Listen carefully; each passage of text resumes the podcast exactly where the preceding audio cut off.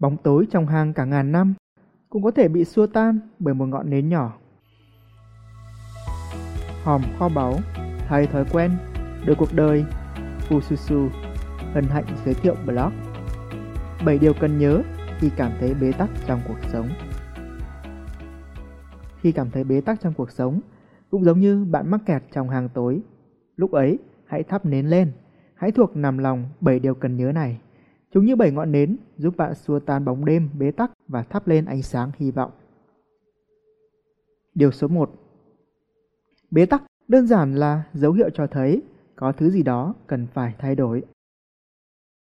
Nếu tự nhiên có một bức tường xuất hiện và cản trở bạn, bạn sẽ làm gì? Nếu không trèo qua được thì đơn giản là đi vòng qua nó. Nếu không xuyên qua được, hãy đào hầm chui qua. Nếu không đào hầm được, hãy cho nổ tung bức tường. Nếu không nổ tung được, hãy đặt câu hỏi, liệu có nhất thiết phải đi đường này hay không? Cảm thấy bế tắc trong cuộc sống đôi khi là một dấu hiệu cho thấy có thứ gì đó cần phải thay đổi. Có thể là bạn cần thay đổi cách nghĩ, thay đổi phương pháp, thậm chí nếu cần, bạn cũng có thể thay đổi mục tiêu. Xong cái này thì hạn chế nhé. Vì mục tiêu cũng giống như địa chỉ nhà, bạn thay đổi quá nhiều thì làm sao quý ngài thành công tìm ra được bạn? Điều số 2. Hãy tin vào trực giác của mình hơn là nghe theo lời người khác. Khi cảm thấy bế tắc trong cuộc sống cũng giống như bạn chết đuối vậy. Chúng ta rất dễ vớ được cái cọc là những lời khuyên răn từ mọi người xung quanh. Xong hãy nhớ, nếu như trên đời này chỉ có một người hiểu được bạn thực sự, biết được điều gì là tốt nhất cho bạn, thì người đó chỉ có thể là chính bạn mà thôi. Hãy tin vào trực giác của mình hơn là nghe theo lời người khác. Hầu hết những người chết đuối không biết rằng khi ấy họ chỉ cần bình tĩnh, thả lòng, hớp một hơi thật sâu cho bụng phình lên là họ sẽ tự nổi lên thôi. Khi cảm thấy bế tắc trong cuộc sống, hãy tìm một nơi thoáng đãng để hớp không khí trong lành và rồi bạn sẽ nổi lên mà thôi.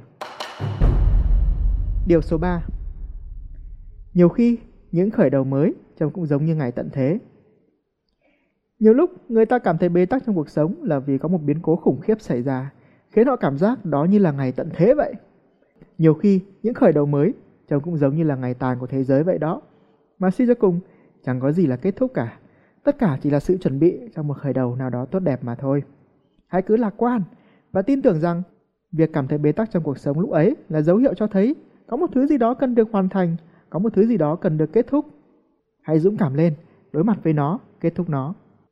Ngày tận thế ư, hãy cứ để nó đến và chúng ta sẽ có một khởi đầu mới tốt đẹp hơn. Điều số 4 Điều tốt đẹp nhất vẫn còn chưa tới.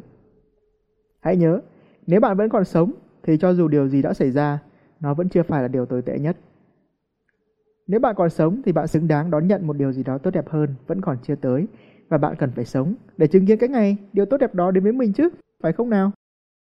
Khi cảm thấy bế tắc trong cuộc sống, trong công việc hay trong bất cứ điều gì, hãy nhớ rằng điều tốt đẹp nhất vẫn còn chưa tới, rồi bạn sẽ cảm thấy lạc quan hơn, thanh thản hơn.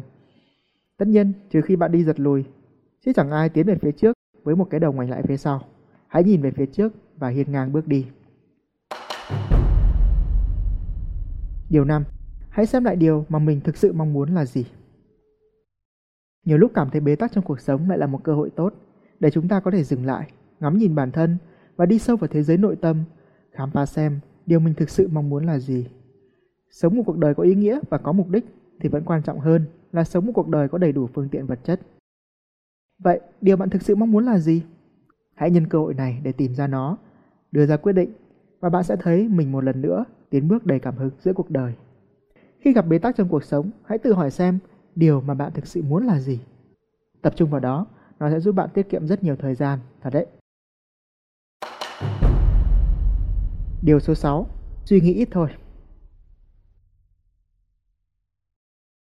Vâng, suy nghĩ ít thôi. Nên chúng ta sẽ không nói nhiều về điều này.